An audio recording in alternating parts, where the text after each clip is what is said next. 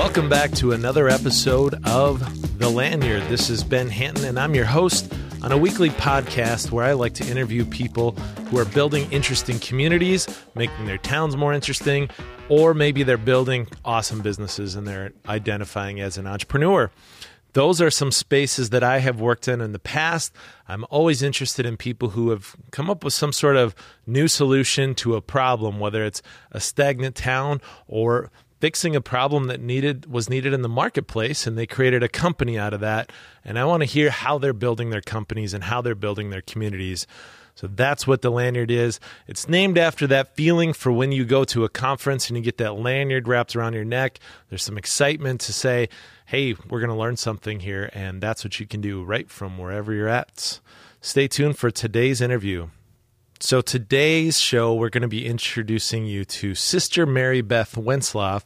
She's the prioress of the Yankton Benedictines, which is a monastery that has been here since 1880 in Yankton, South Dakota.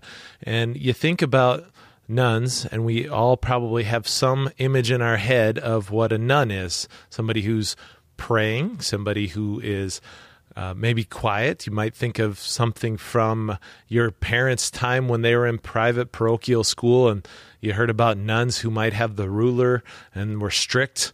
Well, I think the image of nuns today is what I'm interested in, and I want to understand what a prioress does, what the Yankton Benedictines are all about, because they have a tremendous impact in this area, or have had at least, on our education system and also in our health system. So, Avera, one of the biggest healthcare providers in this region, came from the nuns, the presentation nuns, the Benedictines, and uh, also Mount Marty College in Yankton here is was sponsored by the Benedictines. Presentation College out of Aberdeen, South Dakota, sponsored by the Presentation nuns. So I want to hear all about it from the person in charge of the Yankton Benedictines. So on the show is Sister Maribeth Wentzlaff. Welcome to the Lanyard. I'm joined by Sister Maribeth Wentzlaff. Thanks for coming in. I understand today is your birthday. It is. It's the big five three. So, well, that's fantastic. Uh, and so I imagine you know you're in a bar. We can give you the traditional birthday shot like we do anybody else. Although it's about nine in the morning, maybe we can do that some other time. well, I, I did. The nuns kind of got a kick out of it that I was going to a bar at nine o'clock in the morning on my birthday. well, thanks for coming in. There's so many things that I, I, I have questions about regarding the nuns and their role in the community and um, and also just about you. So I think where I'd like to start is is you know what is a prioress? You are the prioress, which I think you know to to a regular person that means the head honcho. And so, what kind of responsibilities does a prioress have? Well, that's a good question. And some days I'm still learning. I've been in it since June of 2017. That's when I was installed. I was elected of March of 2017. So I've been in it about a year and a half.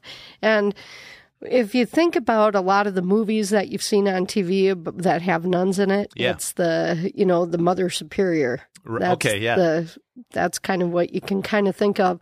Um, one of the things that I Saint Benedict, the sisters here in town are from the order of Saint Benedict. So we follow the rule of Saint Benedict, who lived from 480 to 530. So we've been around a long time. Right, right. but one of the things that he says in the rule is that the prioress is supposed to be the figure of Christ for the sisters. So we're supposed to stand in as the spiritual leader and also the corporate leader. So anything that has to do with our sponsored institutions or things like this, I represent the community. You're the you're the one that signs the documents, makes the Correct. ultimate decisions. Yeah. So would it be fair to say that you are kind of young for this position? Well, actually, Mother Jerome, who started the college and who is our prioress for 29 years, she was 33 when she wow. was elected. Yeah. I can't even imagine that, but but that was a long time ago, you know. So I think it's uh, there have been younger ones, but there have also been older ones. Yes. So you know, I yeah. think it isn't it isn't about age. It's about one of the things that the rule says is that it's supposed to be a person that's chosen based on their teachings and their spiritual life.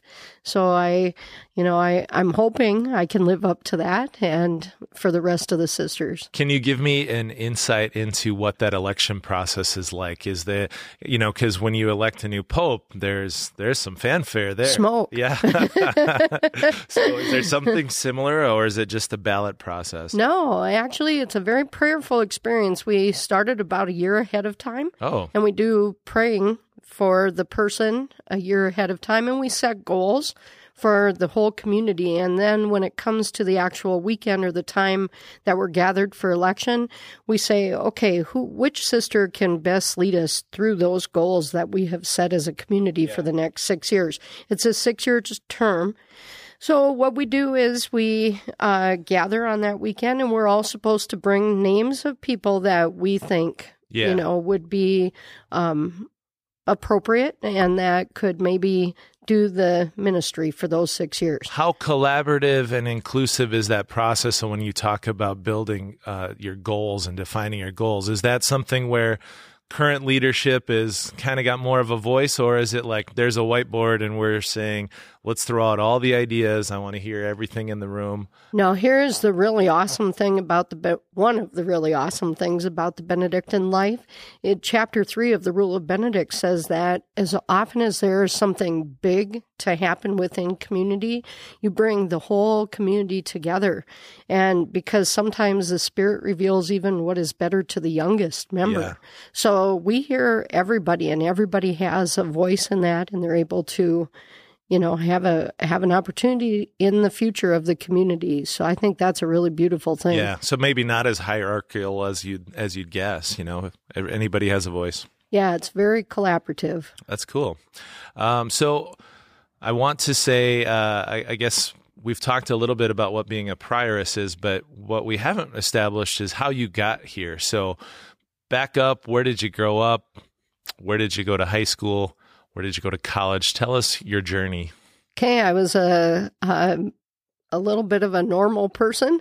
Uh, you usually would think that maybe a person who was a prioress went to Catholic school all their life, yeah. or not. I private school the whole time because I grew up in Miller, South Dakota, and we didn't have a Catholic school there. Right. And so it, it, was a great population of a uh, thousand, uh, no, I think it was at that time maybe about 1,200, okay. about 200 kids in the high school. But I was really involved in school. I was in plays and band and theater and everything. And um, because of that, I think those were all good things that led up to leadership capabilities. I was in a lot of clubs. And uh, so I look back now and I say, okay, God, you know, you kind of geared me up for for that throughout yeah. my life. But I decided to, so I graduated from Miller High School in 84, and I was going to go to a different college. I was going to go to Huron College.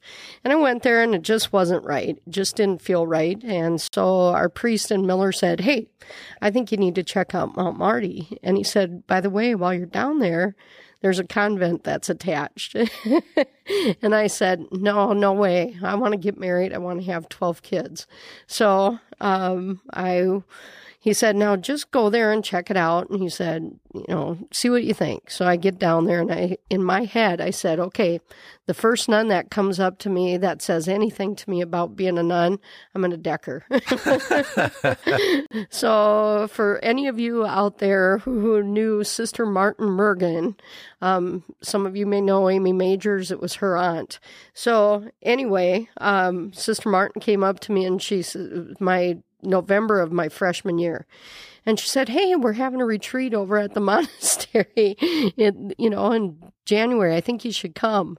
And I raised, you know, I was like, ah, no, that's just not for me. And she said, No, you know, think about it. And I said, Well, can I bring friends? And she said, Well, yeah, of course. So I took 12 friends with me over to the retreat. I thought safety in numbers. You know, if something goes south, they can always pull me out of there. you wanted 12 children, you brought 12 friends. Yeah, there you go. Something See? about that number? Yeah, must be 12 apostles. I don't know. Anyway, so I went to the retreat and it was like, oh, when I was there, I saw that the nuns were pretty normal. Mm-hmm. And one thing that really um, that really appealed to me is they did pray together. And that was very cool when you heard them all together singing and praying.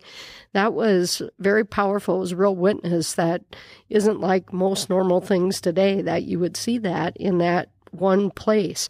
So anyway, they prayed together, they ate together, they played cards together, they watched Wheel of Fortune together, and it was like, gosh, this is pretty normal stuff, but there's something here. Well, then I went back and I was like, uh uh nope, I'm, I still want to get married. I want to have all these kids. And now I think about it and I think, oh man, those poor kids would have, it's a good thing that that never happened. I would have probably been a control freak as a parent. But anyway, my sophomore year, um, our priest died at the college. So I ended up going to Mount Marty, obviously, and I loved it. There was something there. It was just a family. There was something warm. Um, the faculty and staff were great. It, it just felt like family. So my when the priest died, my sophomore year, that was a pretty big devastation for me and so Sister Martin comes up to me again and says, "Hey, you know, I know that you're really struggling with this with this death. Why don't you come to another retreat? There's one over here."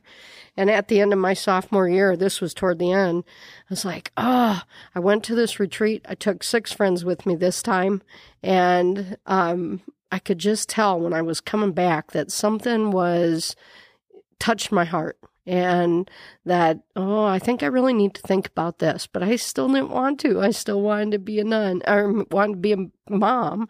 Was and, was there I, guess at that time when you were struggling with that decision was there was there some worry about what other people would think about oh, you? absolutely. That's a great question. So anyway bottom line my junior year went to a third retreat. This time i didn't take any friends with me.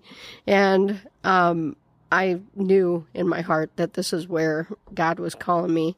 And I went back to the college and I told my friends, you know, hey, I'm going to do this. And they're like, ah, what took you so long? We knew that oh. this was, we knew that you were going to do this a long time ago. So what took you so long? So, I mean, it really was nice because I do feel like I had that support of friends and family. Yeah. So that was, that was cool. And so when you were at Mount Marty, what was your major? Well, I had a double major and a triple minor. So I had an English and secondary ed were my majors, and then I had Spanish and religious studies and communication arts. It's kind of a theater major or minor.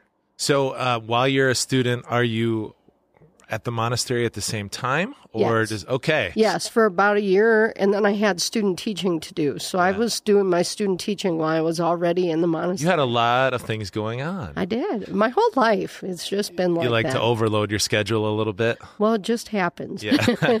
Well so i have a hard time saying no sometimes. I you know as a bar owner i do get to run into a few mount marty students. Now did you get to have some fun times too or were you kind of tied into monastery life already, um, and so your studying would have been a breeze because you're up at four fifteen in the morning. And no, I actually that was I would say that that was a little bit hard. Yeah, because I w- it was the end of my junior year, so the beginning of my senior year, and then I had an extra semester there to get all of the majors and minors in.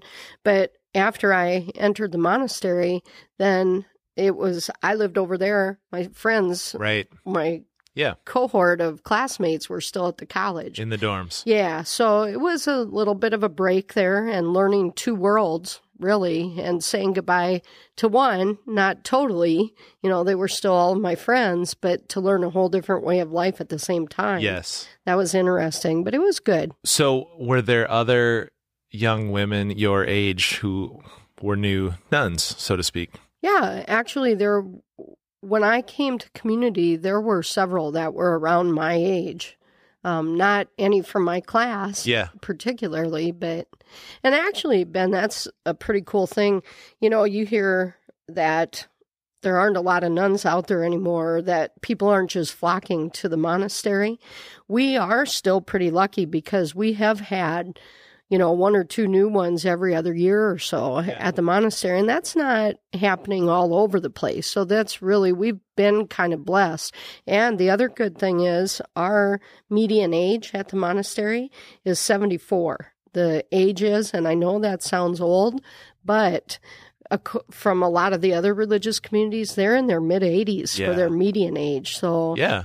So, So, so do you keep? Um, I think around eighty people up there. Is that yeah, right? we have 80 people right now, 79 in profession, and one that is a novice. So she's in the initial stages of it there. Excellent. So, thanks for that information. Now, as you become um, a young person living outside of Miller, you've sprung yourself into this new life. You've got way more academics than most students at that point.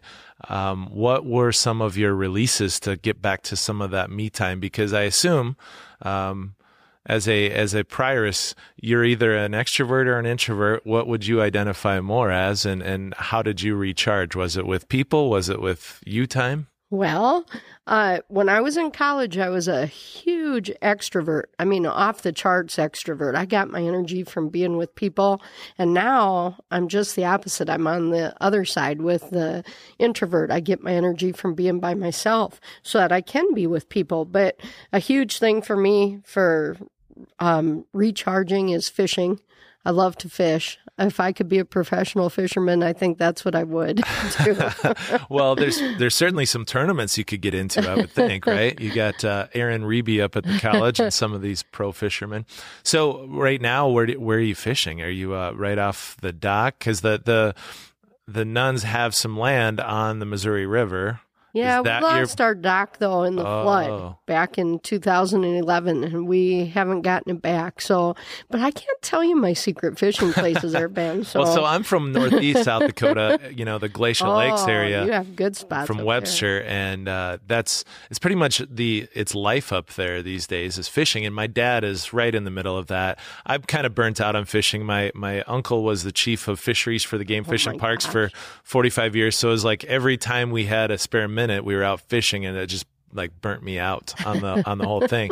But my dad still loves it, and he's you know ice fishes. He's in every slough. He's at on private land, public land. Um, but I was up there for Christmas recently, and every morning he's on the phone. You know, he's got it on speakerphone, volume like ten, but he's calling the fishing hotline to hear about the latest updates of which holes are hitting. And uh, I, I thought that was a that was the type of industry that needs its own podcast. Subscribe every morning, and you got a new update of the, the fishing report for your area. I don't know. That sounds a little fishy to me. that would be um, well. In 2009, I did a 30 day retreat. So it was kind of a quiet, away from here. I did it at um, in Minnesota. Yeah. on um, Lake Pepin, actually, near Red Wing. And when I was there, I fished 29 out of the 30 days. but I loved it. It was great. Well, that's great. So let's talk a little bit about uh, this, the monastery. And so let's make sure we're using the right words here because um, it's the Benedictines. How do you? What is the monastery named? Because I think you know we hear of Sacred Heart, and there are other Sacred Heart monasteries. This is the Yankton Benedictines. Well, our our term out in the public is Sacred Heart Monastery, Okay. but we're composed of Benedictine sisters. And I always get a, you would love this uh, owning a bar. It's not Benedictine, the liqueur. right. It's Benedictine. So um, a lot of people do say Benedictine, and, And it always mo- makes me laugh. And it's on the campus or at least adjoining Mount Marty College. So if you haven't been to Yankton. And so the sisters started Mount Marty College. Is that correct? Correct. So we actually were here in eight. We ended up here finally in 1880. Which I, I think, if I remember right, that you you were called out here to help minister to the Native American population. True. So a little bit behind that story. I don't know if you know the story beneath the story there, but we were from Switzerland. And I've actually gotten to go over to our mother house in Switzerland. How many years do you have to put in before they send you to Switzerland? I got to do a, a Rome renewal program back in 2010, and that was about a five week deal four weeks in Rome and a week in Switzerland. So it was amazing. But to think that our nuns left those beautiful Alps to come to Standing Rock Indian Reservation in North Dakota. yeah. So we actually ended up, Bishop Martin Marty got us down to Missouri. That's where we originally came to. And then he came down there and said, I need some help up north. So he said, let's, he brought all the nuns together and he said, okay, let's take a little time to pray about this and to see who's going to go. So he, they all closed their eyes for just a few minutes and he looked up and he, he points, you, you, you, and you. so they're the ones who went up to Fort Yates and Standing Rock Indian Reservation. And the stories that I've heard from that. I mean, the sisters didn't have food. They were in a log cabin that had slits in the logs. So, I mean, it was pretty cold. They, those were pretty tough years up there. Well, eventually they ended up down after, um, near um, Redfield, uh, near Zell, South Dakota. We ended up there for a little bit and down in Vermillion. But how we actually got here, and that's kind of an interesting story. The Mercy sisters were here in Yankton before that. Do you know this story? No. Well, so we needed to have a hospital started and the bishop had contacted us but what happened is the mercy sisters that were here their mother superior left in the middle of the night with her wedding gown on underneath her habit and got married to one of the german or russian doctors during the middle of the night in a house that is about three blocks away from Oh, the monastery I know that's uh, the the Jerry and Jerry Weber, the the husband and wife. They both have the same first name. Uh, they live in that house. It's on Green Street, yes 308 exactly Green. Yeah. yes exactly so that was the that was the head nun. yes Oh wow. So, and actually, that doctor was very wealthy, and so he had a cigar named after her. It was the Sister Mary Paul cigars. So, because of that, I mean, and that was a pretty big tragedy for them. I mean, you can imagine that scandal in the 1880s. You bet. So then that's how we actually got here, and that's how, and then we we have had the hospital kind of ever since then. Yeah, so tell me about that. So we're talking about Avera Sacred Heart Hospital started here, and then that grew into the Avera network with help from the Presentation Sisters. Or tell me about that. No, we all actually had our own individual Oh, hospitals. so Avera became had the overriding corporation. Right. So we had uh, the Benedictine Health Services and the Presentation Sisters had the Presentation Health ser- um, Services. And we each had our own hospitals. So we had Parkston and we had Yankton and um, O'Neill. And then they had um, Mitchell and Aberdeen and Sioux Falls. And so we just said, you know what? This is crazy. We're in competition with each other and we're trying to help the poor people in the state for health care. So we said, let's come together. So about in 1998, talks started and we brought people together from both communities and we said, let's put something together. So then in 2000, that's when Avera came to be. And so now Avera is the umbrella. Blossomed and bloomed, right? I mean, So it's, it's a, over 18,000 employees. yeah.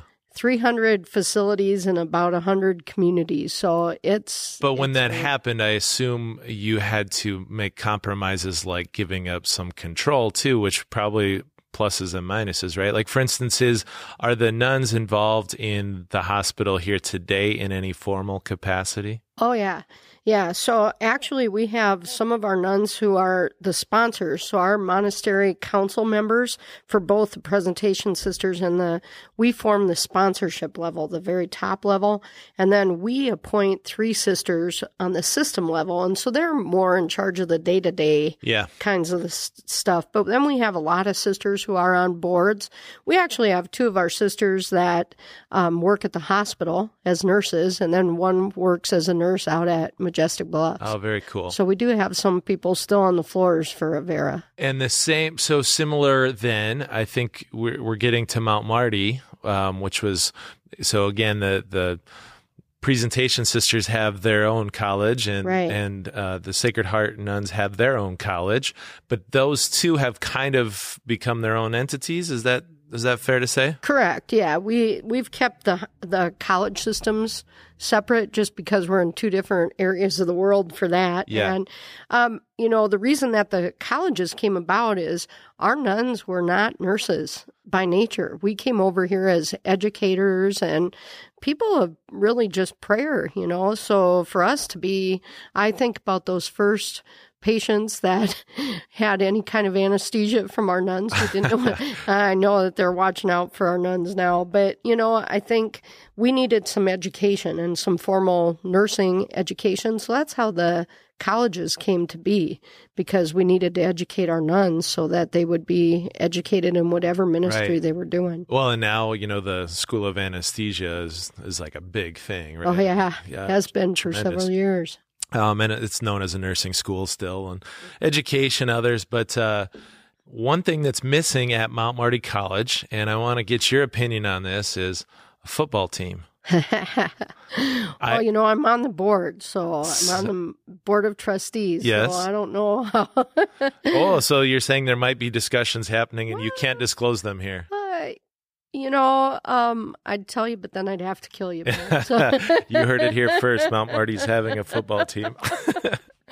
oh, you know, I think we need to be open to whatever areas of growth are going to help Yeah. the college. So, you know, I don't know if it's happening right now, but It does seem like so. I've I've moved to Yankton in 2002, and uh, it feels like we've gone through a few ebbs and flows with the college. I feel like it's in a really good place right now. Excuse me, these morning podcasts they're tough on a voice. Um, but one of the things that you know, it seems like there have been some major land acquisitions. There are donations. Um, enrollment seems to be creeping up. You seem to have the right president in place that everybody's excited about. It seems like things are on a roll. Is that fair to say? You know what, Ben? We are really, really blessed because I would say we just elected a new CEO for Avera, too, Bob Sutton. We just elected him last summer, and he's phenomenal, and he has lots of great ideas for Avera. We have Mark Long, who's at the helm at the college. He is a superb leader. He's forward thinking. He's got the personality to make things happen. Uh, I think people are fired up at the college. I think, you know, energy begets energy. Yeah, right. So I think once the ball has started rolling in both places, and not to say that, um, you know, we've we had a great CEO for Avera before Bob too with John Porter. yeah, Um, Yankton but guy. yeah, he's a Yankton guy. But you know, I just think we just need to keep thinking forward and what can we do best to we can't stay where we were in Right. the 1980s. We're Well, and perhaps, you know, that is maybe one of the signals that was sent when you became prioress was that they said, let's get this 50 year old woman involved who's super involved in the community because we're ready f- to take some new risks and ideas. I don't know. Do you think that hit the, was part of the equation? I you could say that that was part of the discussion, you Yeah. know, at the election. I I do think that our sisters are we know there's a story, I don't know if you've ever heard this story about the eagle. Have you ever heard the no. Well, So the eagle is the longest living bird out in the wild, and it can live for a long time. But I just got this story from someone, and um, it's pretty cool. But after several years of living, its beak gets long and overturned, so it can't eat well. Its talons become long, and so it can't grab its prey, and its um, wing its feathers on its wings get really heavy and kind of cake to its its wings so it has a hard time flying so instinctively the eagle has to either die or do something to continue to live. So if it continues to live it has to actually fly up to its nest and it kind of beats its beak. So it sharpens its beak and it and its talons get um, it takes the time to do what it needs to do to sharpen its talons. And it also you know plucks out some of its feathers too and then it can take a flight of rebirth so i just talked to our sisters a little bit that i think we're at that point you know we're ready to take that flight of new rebirth and whatever that looks like at the monastery and yeah, because big risks and, and, and, Big decisions made in the past. So, you know, what's your next bold decision, right? I mean, you were the people who started a college and a hospital. That's, those are big, bold moves. Well, and the other thing that I think no no matter where we go in the next several years at the monastery, we want the people of Yankton to know we're the prayer force here on the hill. You know, there it isn't um, about what buildings they're doing or anything like that. It's that we want people to know that we're up on the hill praying for this community and and we get a lot of prayer requests and a lot of we also assist with a lot of um Oh, we work with the contact center and a lot of the local nonprofit boards here in town to help the people of Yankton. So, and we're trying. Excellent.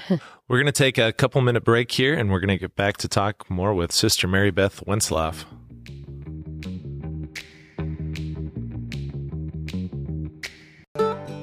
The presenting sponsor of The Lanyard is Ben's Brewing Company. We are a brewery, tap room, and speakeasy located in Yankton, South Dakota. Our beers are on tap in several South Dakota cities. Visit us online at bensbrewing.com. Good people drink Ben's beer.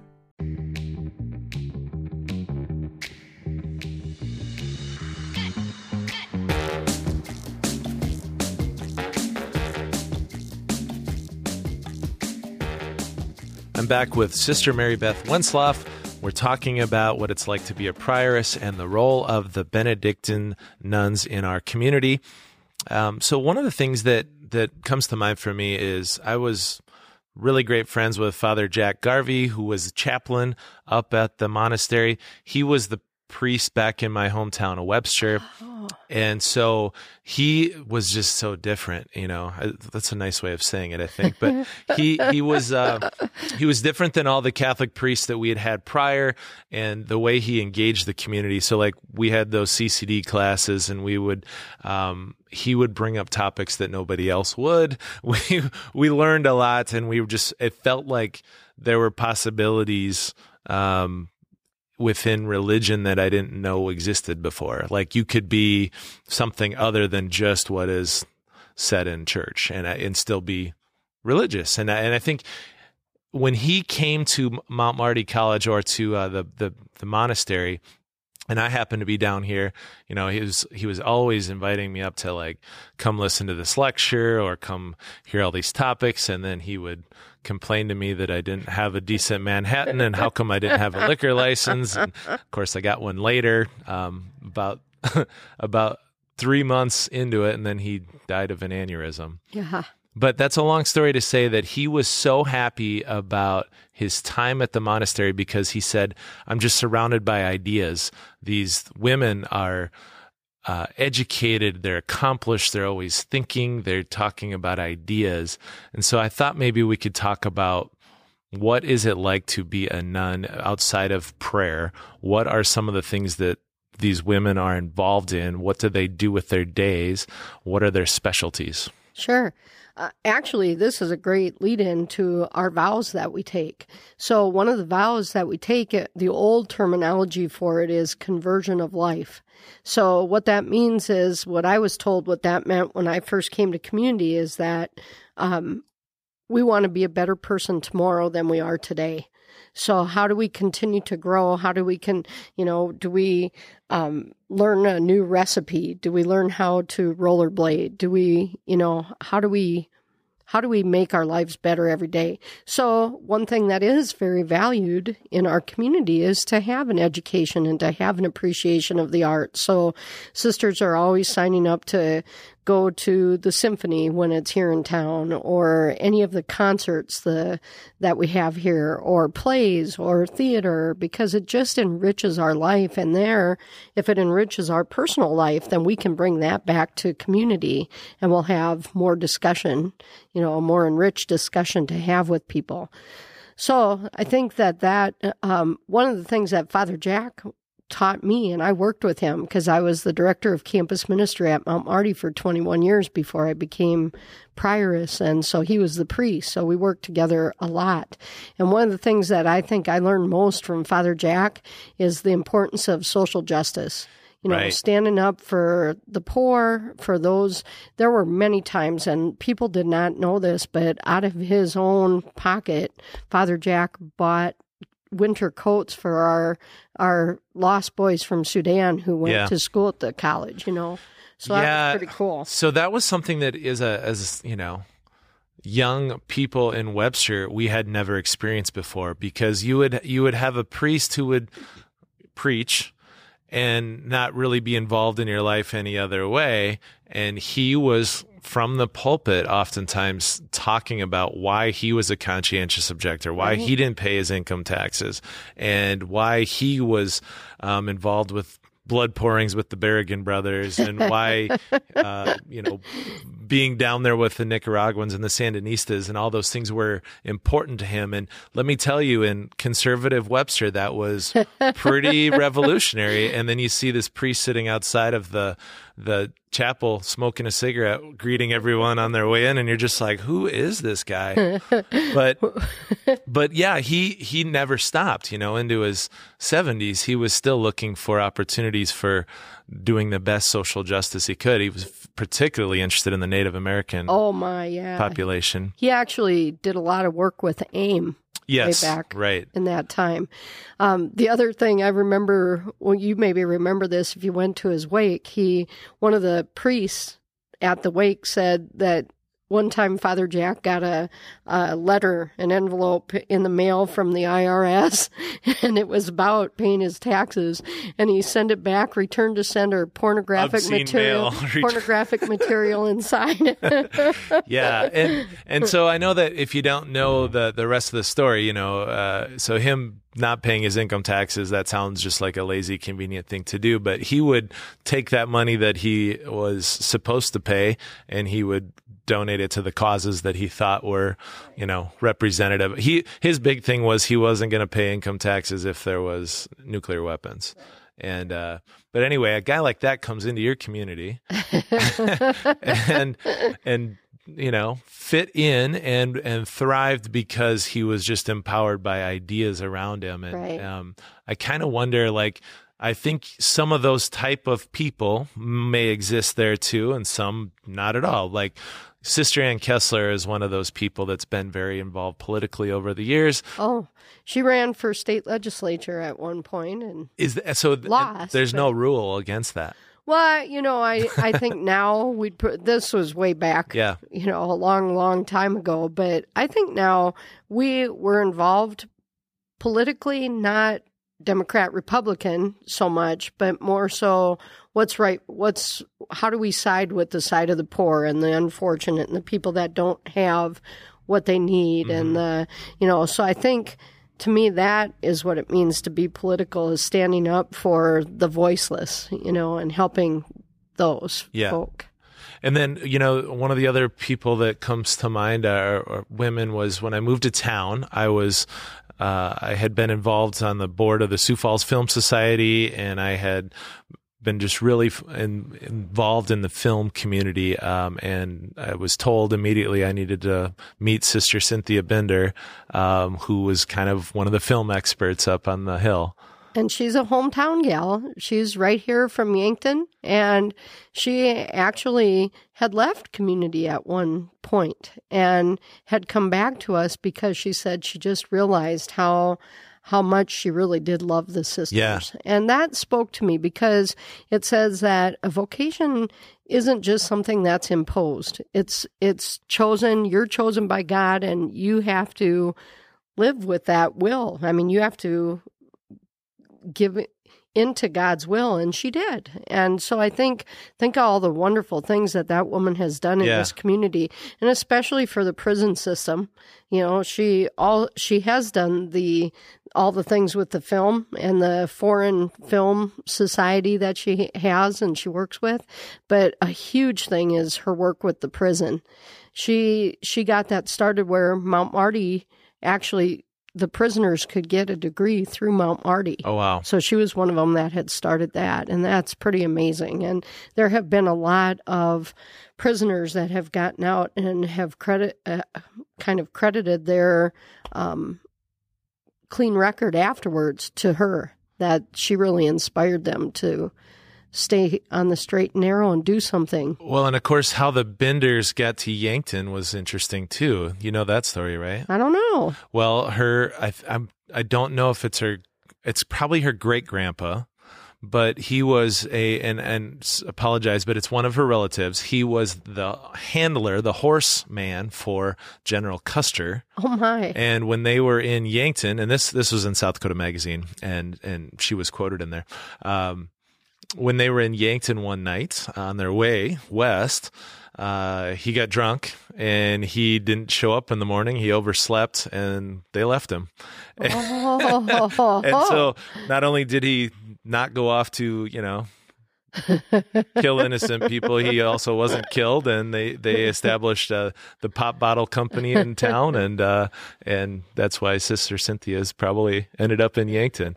I think God was watching over that It whole seems like it. situation. So um, go ahead. No, go ahead. So I was going to ask uh, just about where you see things going.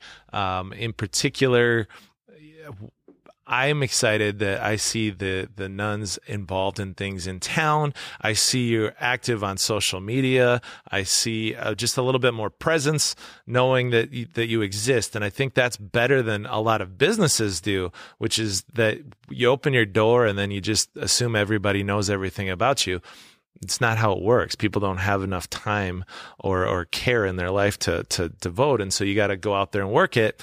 And it seems like you guys are doing that. And I'm wondering what you think your role is with new media. Like, why are you on Facebook and Twitter? And why is your website so up to date? I know you just hired a new graphic designer. Tell me about, you know, some of the tactics, if you, so to speak, of how you reach your community. Well, we knew that we needed to do something with that age group of people that are really into social media. Um, it's kind of funny because um, some of the other religious communities have had stories where, not ours, but where some of their older sisters will come up and say to the younger members, Can you teach me how to do that book face thing?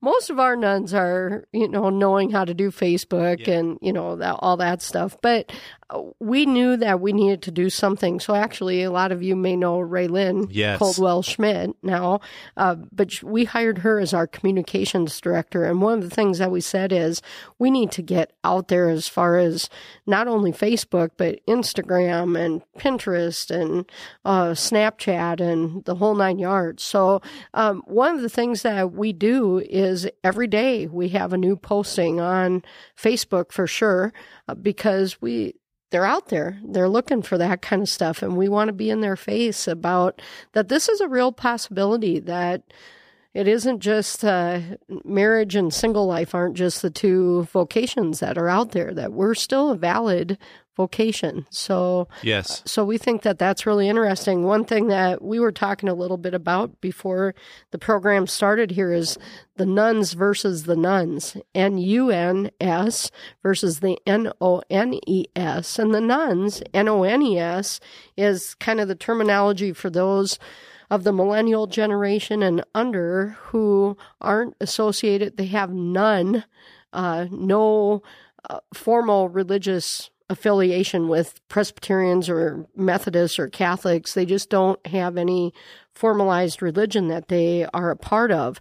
And so one of the things that we said is, why not? You know, let's reach out to those people. Let's see what are their needs, what are what are they looking for. So we've tried different things now in the last couple of years that I think seem to be working. We've done a thing called, you know, you've had the wine and canvas thing. We do a coffee and canvas on a Saturday morning. So we do a little prayer thing with it, and then they have time to socialize and they do a uh, they paint a picture on a canvas. So I mean, those are kinds of millennial ish things that we're looking at and trying to um, incorporate. So I think we're trying to look forward a little bit in that area. Well, oh, go ahead. I was just going to say one thing on, on the social media that I, I was impressed with was I I think that a lot of people view social media as something that you just broadcast out, you just talk out. But um, I think the people who are most effective at it are actually people who listen to. And so one morning on Twitter, I was, you know, upset about my night because I had a kid that kept me up all night. And then we got woke up by the monastery church bell early in the morning. And I said something flippant about it. And like 10 minutes later, I had a tweet reply from the, the Benedictine sisters inviting me to come worship. And it's like, oh my gosh, that's better than any business in town of just uh, responding and listening as opposed to just broadcasting when you're open. You know, I think it's kind of funny about the bells there, Ben. Uh, when I worked at the college, I also, part of my time was I was the director of residence life. So the guys that live in Whitby Hall are the ones that face the bells. So when they come in as freshmen, they are not used to that at all. And it starts pretty early in the morning. so they're like, Sister, can't you tell the nuns to quit the bells? And then it's kind of interesting though, because I've had senior guys that have said to me, Man, I'm really going to miss the bells. You know, because it's a call for us to, oh, yeah, we need to pray. We need to, you know, pay attention. So I think that's Reminder kind where of cool. you're at. Yeah. Yeah. So, um, tell me about. Uh, I guess we we touched on it a little bit, but how does how does what you do sustain itself going forward? So I know that you know nuns take a vow of poverty. Is that correct? No, Oh. actually, interesting. Tell so me I more. was going to come back to those other two vows because we talked Yeah. about conversion of life, but the Benedictines are actually different than a lot of the other religious orders because we take three. Most other religious orders do poverty, chastity, and obedience. We do uh, obedience, stability, and conversion of life. So, what obedience means is, you know, when you think of obeying somebody, you know, sometimes we, that can have a negative connotation. But really, what the word obedience means, it comes from the Latin word ob audire, which means to listen, to listen to. So, we say that in the Benedictine community, we listen to the prioress, we listen to God, and we listen to each other. And that's how we make our decisions in moving forward. So that's one of the other vows we take. And the other vow is stability. So stability means not necessarily place. Like if we picked up and moved our convent to Pukwana, South Dakota, we would still be stable to each other because when we talk about stability as a vow, it's stability to the sisters. I am committed to the sisters of Sacred Heart Monastery, not necessarily to the building. Gotcha. So if you So- lose everything, it you will still exist. Right. So, like when we had the And it- fire in 1987 or 97, Tragic fire, right? I mean, yeah, it was was death. horrible. One of our sisters Yeah. died. But we picked up, and for five weeks, we were out at the Human Services Center in an old abandoned one of their buildings that had been shut down. So we were still Sacred Heart Monastery, Stable. just in a different place, Yeah. right? Yeah, and then you rebuilt. Um, and and so the the vow of poverty, so so it doesn't exist in your order. It does exist. And how it exists is we don't specifically take that vow, but one of the things it's implied for us because it says in the rule of St. Benedict that the monks and the nuns are supposed to live a very simple life. So I wouldn't just go out and buy Yeah. an SUV on my own. You know, I would say what is for the good of the community. So it isn't about necessarily my needs, but what is for the good of the community as a whole. Yeah. So, uh, but does that and and you know, apologize if this seems insensitive, but it, does that extend then to inheritance? For instance, if your family were big farmers and you were going to inherit two million dollars in land, does that become potentially then property of the monastery? Well, okay, so maybe this is a better way to think about it. In the in scripture, in the book of in the Acts of the Apostles, it talked about how the early apostles brought all of their wealth together, all of the religious community that existed at that time, the early apostles' disciples, they didn't keep anything for themselves. They brought all of their money together and distributed it to as people needed it. And that's that's kind of what we Yeah. would do now. So one of our sisters just had surgery. Well, she doesn't pay for that you know, by herself. Yeah. The community pays for that. So it's kind of like it's all one Yep. common fund so that as needed, the sisters are taken Yeah. care of whenever. So, like, I, I don't, I wouldn't, when I was working at the college, my paycheck went to the community for the good of the whole. Mhm. And then I, my needs were taken care of. Does So that make sense? It does. And- Okay. but then let's talk about simple logistics. So like for instance, you you have an iPhone. So so like how how does just how does that work? Do you say Hey, I'm thinking about getting the uh, iPhone XS Max um, with 256 gigabytes because I need. I mean, how does just logistically some of that stuff work? Do you so, do you have a credit card to just say I can do what I want? no. Do you do you have to go before a group of of people to say, "Here's, I think we should all get cell phones"? How does it work? Well, interesting. I used to teach a class at the college called Wisdom of Benedict. And so one of the things that it says in the rule is, you know, that it, all is distributed Yeah. as needed for, and that if you don't need as much, be thankful to God that you don't. But if you do need more, be humble about asking for what you need. So I used to do a thing where I'd put on the board um, wants versus needs. And I'd draw a line down the middle and I'd have people, and we'd get to the topic of cell phones and we'd say, is that a want or is it a need? You know, well, we talked that it could be both. Yeah. But what makes a difference is do you pick one that has all the bells and whistles Right. to it, you Right. know, and with all the bazillion apps and But on the know, other hand, like that. there might be some simplicity in having a good camera, and so you have to step up a little bit. Well, and a lot of our nuns travel. Not everyone has a smartphone in community, Mhm. you know, but if people are needing it for their jobs or for their, Yeah.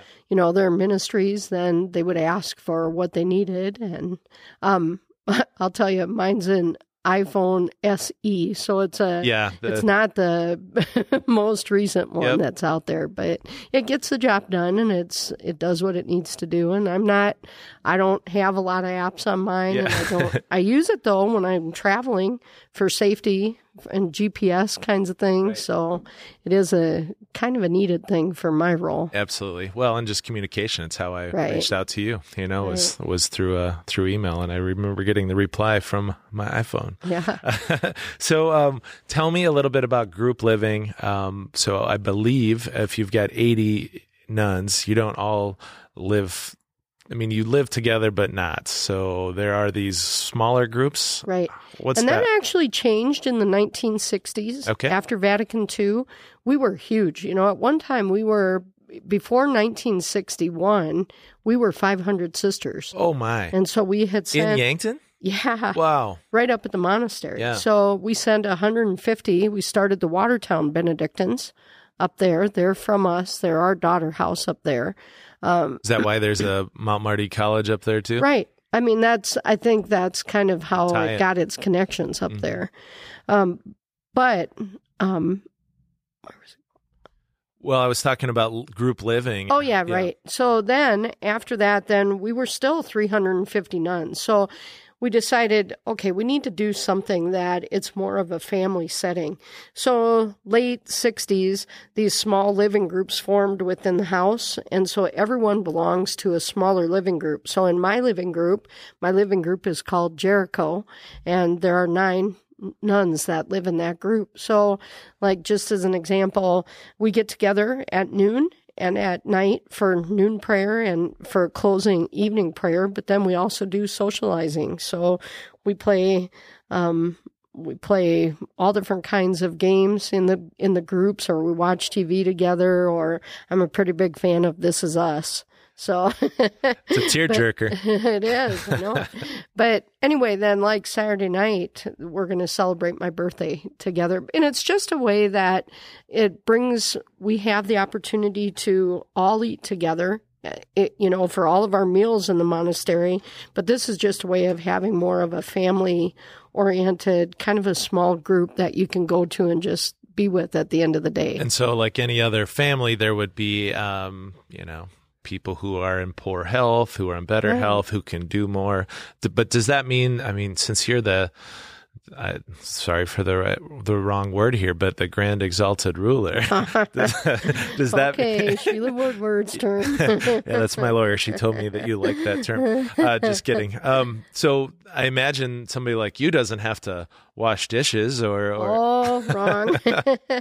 I have my my turn Wednesday nights. And actually that's that's the beautiful thing about the rule of Benedict is that we're all one. You know, that the the prioress takes her turn at doing she's she's the head, but it's also she's the servant among servants. And and I think your status uh, in that community is not necessarily based on who has what degree or who has what job either, Right. right? even though we do value education, it it's about when you walk through the door. So Benedict has a whole thing Like a seniority rank, system. on rank. Okay. And so you go by exactly if you came to the convent to the monastery two minutes before someone else, you're higher in rank than they are. Yeah. But we really, we're all in this together. Yeah, it's pretty flat. It sounds like in terms of organization, um, except if it needs to needs to have rank, right? right. Yeah. So, um, tell me about the wildlife preserve because I know you have just a small amount of land, but it's down below the the Chalkstone Hill there, and it says no hunting. It's a preserve. Um, so, I, when I need to go take a photo of a deer or I'm looking for turkeys or something to take a beautiful photo of, I can always find them there. Oh, yeah. What what do you what kind of land do you own as a as a monastery, and what are the purposes for it? Is it just for preservation because of history? Do you have any goals of expansion in terms of the land that you control? Ooh, that's a big that's a big question.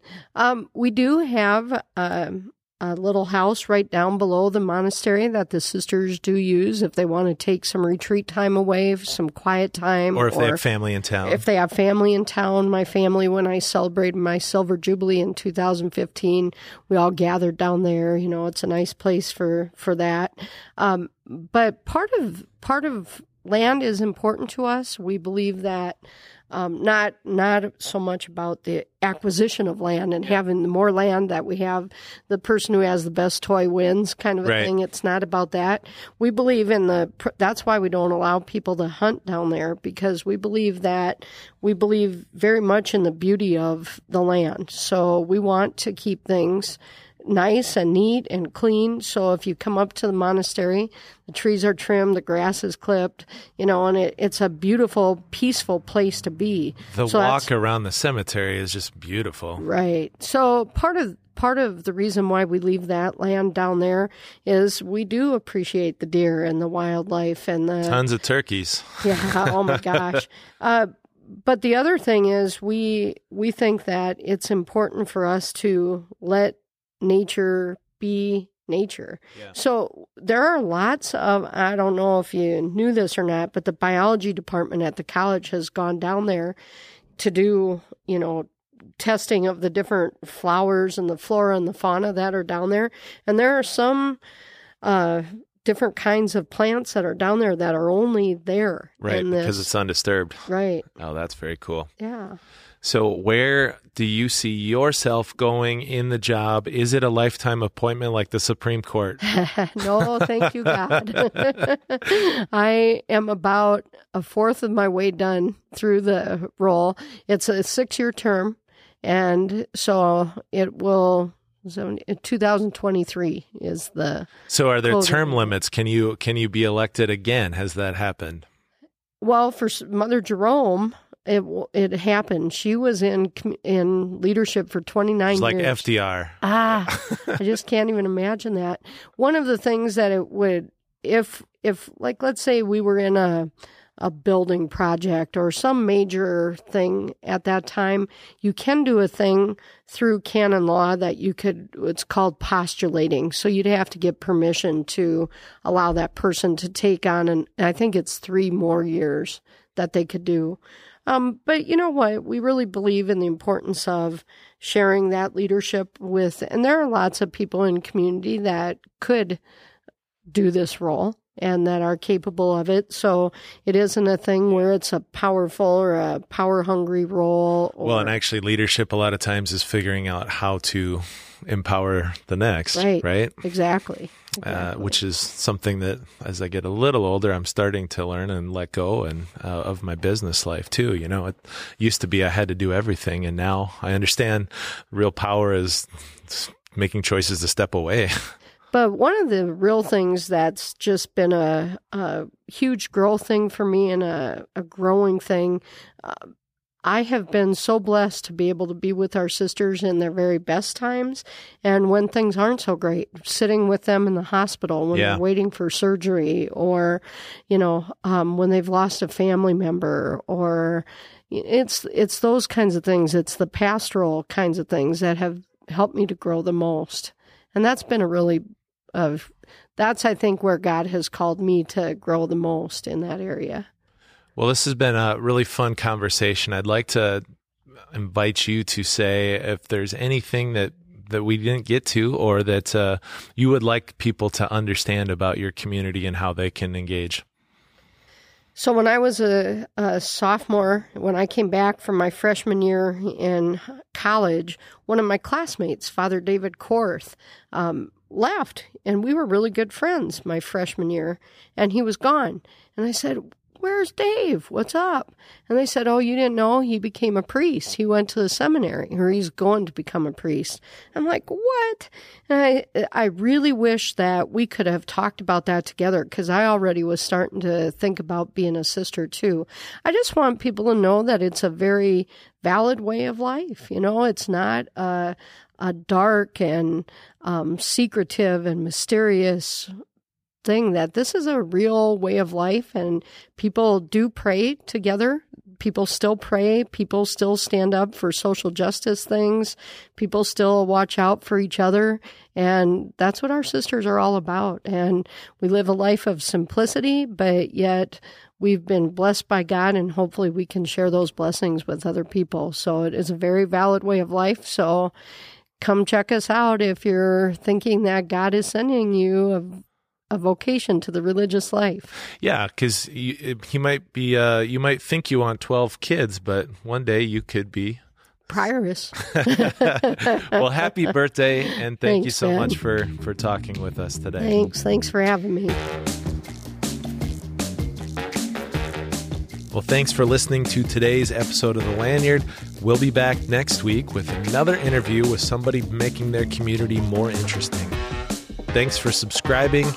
We're on all the platforms, including Apple, Stitcher, Overcast, Spotify. Wherever you like to listen to podcasts, we are there. Make sure you subscribe.